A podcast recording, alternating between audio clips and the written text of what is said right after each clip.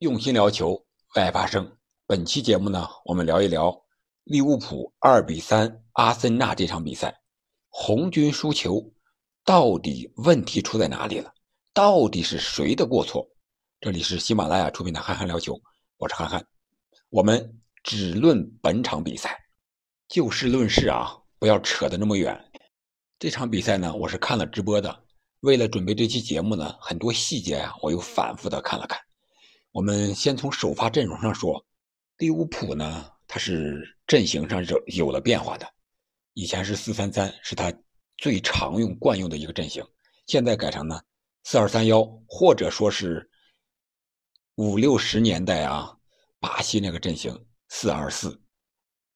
呃，为什么叫四二四呢？因为利物浦这前场这四个人呀，都是前锋出身。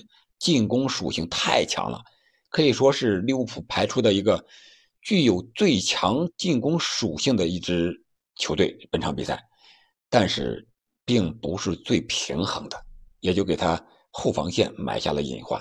你看他前场是萨拉赫、迪亚斯、努涅斯，再加上一个诺塔，而阿森纳这边我们看一看，他有一个最大的变化就是。用富安健洋替下了金琴科，这个用意非常明显呀。金琴科我们都知道，那肯定是攻强守弱的，而他对位的位置是利物浦的萨拉赫，是埃及之王、埃及法老。富安健洋明显在身体上、在防守属性上要比金琴科要强，而本场比赛也证明了这一点。富安健洋是很好的限制了萨拉赫，让萨拉赫在下半场被替换下场了。而且在直接交锋之中，我们看到这个日本后卫啊，把萨拉赫防的是一点脾气都没有，一次有威胁的传中过人都没有。在两个人的一对一的直接交锋中，有那么两三次都是富安健洋占了上风。这也让我想到了这个金文在，韩国的金文在，现在在意甲，在那不勒斯踢球，主力中后卫啊。打满了全场全部的意甲和欧冠的比赛，而且表现是越来越好。你想想，日韩这些中后卫在欧洲五大联赛顶级球队打主力，这个和我们国足的差距，难道不是越拉越大吗？扯远了啊，我们还接着说这场比赛。我们接下来再看看这几个进球，第一个丢球。来的太快了，五十八秒钟，这个球是怎么丢的呢？是由攻转守这个过程，利物浦没有把握好。他攻也是被迫的攻，可不是一层层像他之前那么推进的攻。他是在阿森纳的集体的高压逼抢之下，守门员没有任何办法了。阿里松一个大脚开到了阿森纳的禁区前面，结果阿森纳。解围成功，解围的就是这个中后卫萨里巴。萨里巴把球拿下之后，传给了右边路的本怀特，本怀特直接又找给了萨卡。萨卡带球突破之后，横传给了厄德高。厄德高在无人盯防之下，传了阿诺德的身后，给了高速插上的马丁内利。马丁内利在小禁区前沿用右脚打球门近角破门。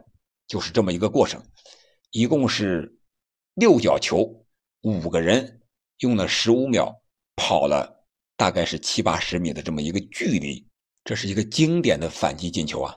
我想这也是本场比赛阿森纳的一个可以说是非常明显的战术安排，那就是两个边路同时发力，然后在高压逼抢之下逼迫你失误，然后我再快速反击。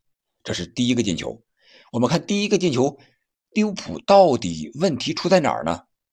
有的人说是阿诺德，是吧？毕竟是在阿诺德的身后打进的。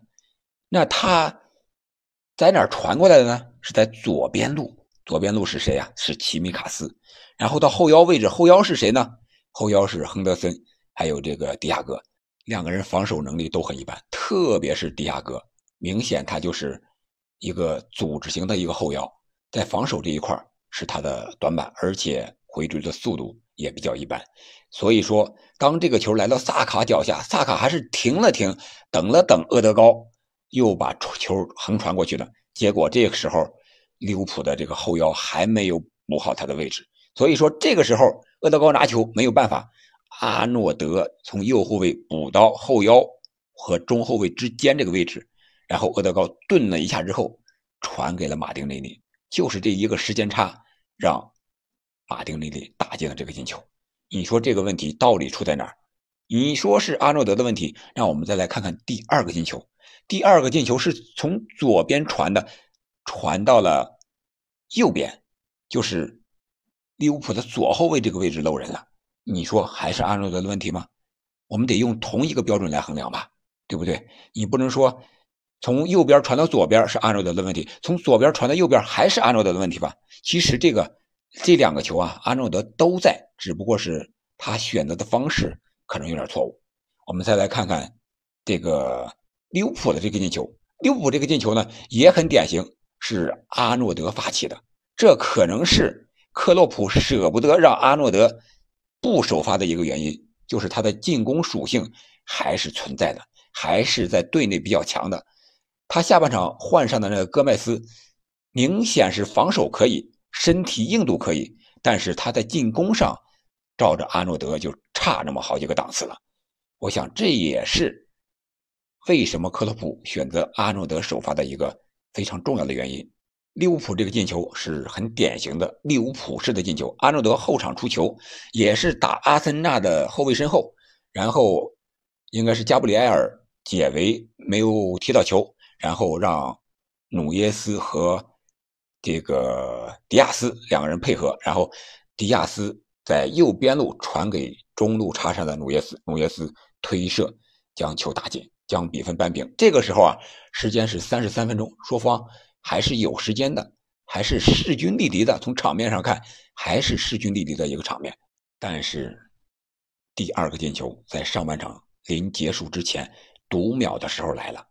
这在利物浦的历史上应该是很少见的，因为他是进别人的，不是别人进他的。这个球是怎么来的呢？也是利物浦由攻转守这一瞬间出了问题。当时是利物浦获得前场任意球，齐米卡斯罚任意球，然后罚到这个大禁区前沿，马蒂普先顶了一下，然后顶到禁区线上，来到范泰克的门前。啊，不是范戴克的深浅啊，范戴克没有去和托马斯帕蒂去争这个球，让帕蒂直接把这个球就给顶出来了，顶到哪儿了？顶到热苏斯的脚下。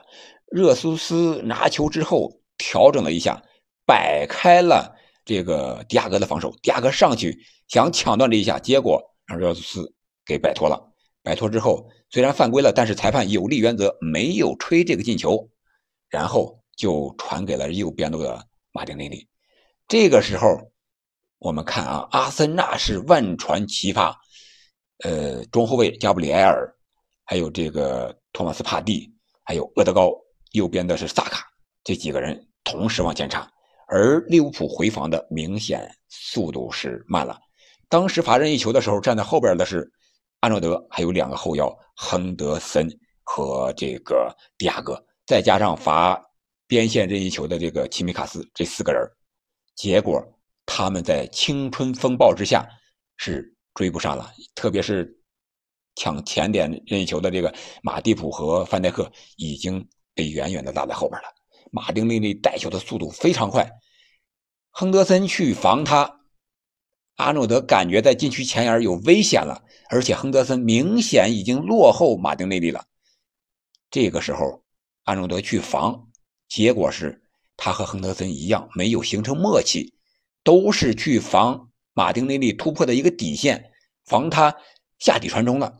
结果马丁内利非常聪明，一个扣球把两个人全都缓过去了，然后右脚传给了后点的萨卡，萨卡推射空门，把这个球打进，比分反超。这个时候，这个球是经历了四个人，也是七八十米。是十四秒的时间，你想一想，这是阿森纳反击的速度。这两个球可以说是如出一辙呀。那这个球的问题出在哪儿呢？我想范戴克有很大的原因，就是他真的是为世界杯留力了。这个球我们可以看到，如果他和托马斯帕蒂同时争顶的话，不收，我想这个球最多吹一个范戴克犯规。但是范戴克是怕自己受伤参加不了世界杯，所以说他选择了收。这样的话，那这个球人家肯定是能传出来了。如果你去回看这场比赛的话，你可以看一下范戴克这个球确确实实是收了。难道利物浦输球还有世界杯之过吗？只能说范戴克太想参加这种世界大赛了，毕竟他还没有参加过世界杯。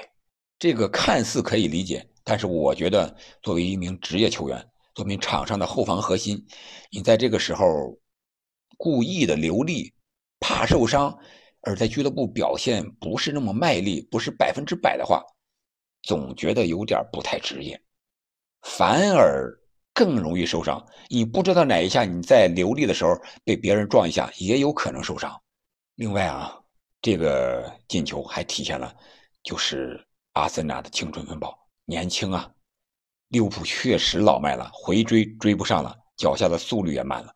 这场比赛，阿森纳的平均年龄是二十四岁，而利物浦是二十八岁，小了整整是四岁啊！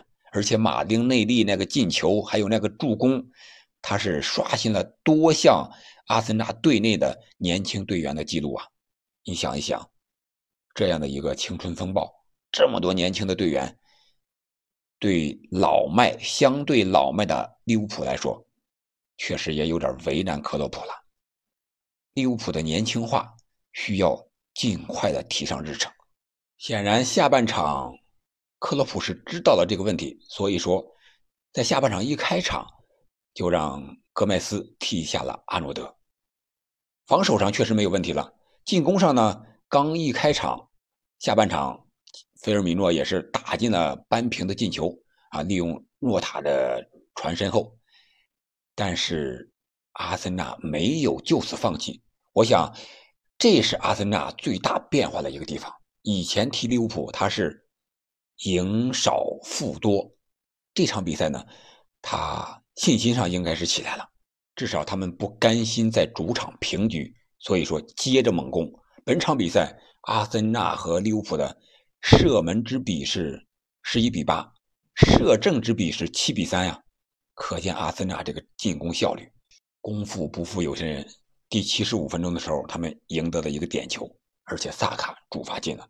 这个点球是怎么发生的呢？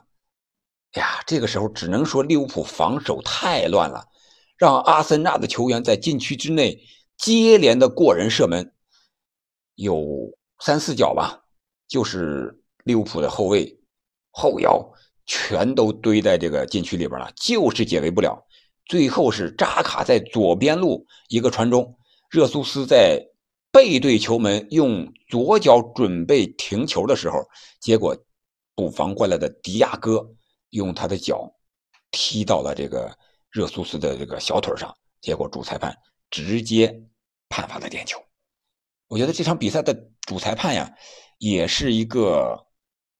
利物浦输球的一个原因，或者说是运气方面吧，因为这个点球主裁判判了，而上半场阿森纳有一个手球，当时是若塔传中，加布里埃尔防守打在了手上，非常明显，但是主裁判就是不判，这个还真不知道这个奥利弗是怎么想的。这一轮的比赛，不光是英超这场比赛啊，还有其他的。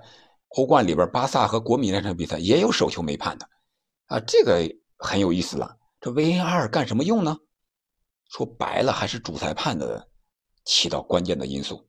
我之前也说过，我只要主裁判不说话，你 VAR 再提醒都没用。这是主观因素非常大的一个现象吧？毕竟裁判是人在那儿判罚的，人还是起决定性因素的。这是我之前的一个观点。那利物浦后场的乱是怎么造成的呢？我想这个和克洛普的换人和战术思想的不统一有关系。为什么这么说呢？你想一想啊，在阿森纳获得这个点球之前，他们是打成了二比二。这个时候呢，克洛普是用法比尼奥换下了萨拉赫。你想一想，由四二四变成四三三，用后腰换下一个边锋，是不是有点想保平的意思了？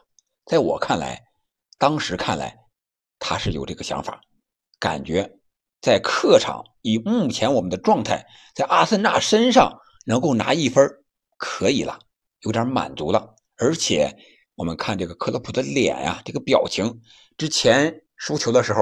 那个目瞪口呆，绝对是一个表情包啊！待会儿我把我这个截屏的这个克洛普这个表情包放在我们这个封面上，大家可以看一下。然后随后呢，扳平之后，克洛普有点笑容了，眉开眼笑的感觉。然后他换人，我想他是为了保平。结果可能有的球员还想进攻，有的球员想防守，所以说就出现了这么一个乱的现象，结果就带来了这个点球。而且我们也在场上，在比赛中可以看到，这个队长亨德森在第二个丢球之后，在埋怨范戴克，范戴克不搭理他，感觉给他怼回去了。然后他又去埋怨阿诺德。我觉得这个啊，在球员之间这种微妙的言语上的交流，可能会产生一些间隙。毕竟是竞技体育没有了成绩，特别好球队。落到成绩差的时候，这个更容易放大，所以说多多少少会产生一些矛盾，而且在信心上，在赛后范戴克接受采访的时候也说了，他们输给阿森纳之后，他们这种信心在一点一点的消失，一点一点的变弱，这个是非常可怕的。那就本场比赛来说，你说利物浦输球了，到底是谁的问题呢？我觉得。从上到下都有问题，你不能单怪克洛普排兵布阵的问题，用了一个四二四有点冒进，你也不能单怨阿诺德防守不利，对吧？你毕竟防守不是一个人的事儿，而且不光是他一个人在那边丢球了，左边也不行，中间还不行，后腰、后卫、中后卫也有问题，范戴克也有问题，然后就是人家阿森纳自己打的也好。年轻嘛，有活力，有冲击力，然后就是裁判是时候也帮忙，再加上一些运气的成分，造成了这场比赛让阿森纳在主场三比二拿下了红军利物浦，继续在积分榜上力压曼城，这个是非常不容易的呀。曼城本赛季一场未输，攻击力那么火爆，还只能排在第二位，说明阿森纳现在确实变得。非常强大了，而下一场呢，利物浦要面对曼城了，这个利物浦还真是难活了。好了，本场比赛我们就评论到这里，本期节目我们也就告一段落了。你觉得利物浦本赛季会有什么样的表现呢？他们能不能绝地反击呢？欢迎在评论区留言，我们下期再见。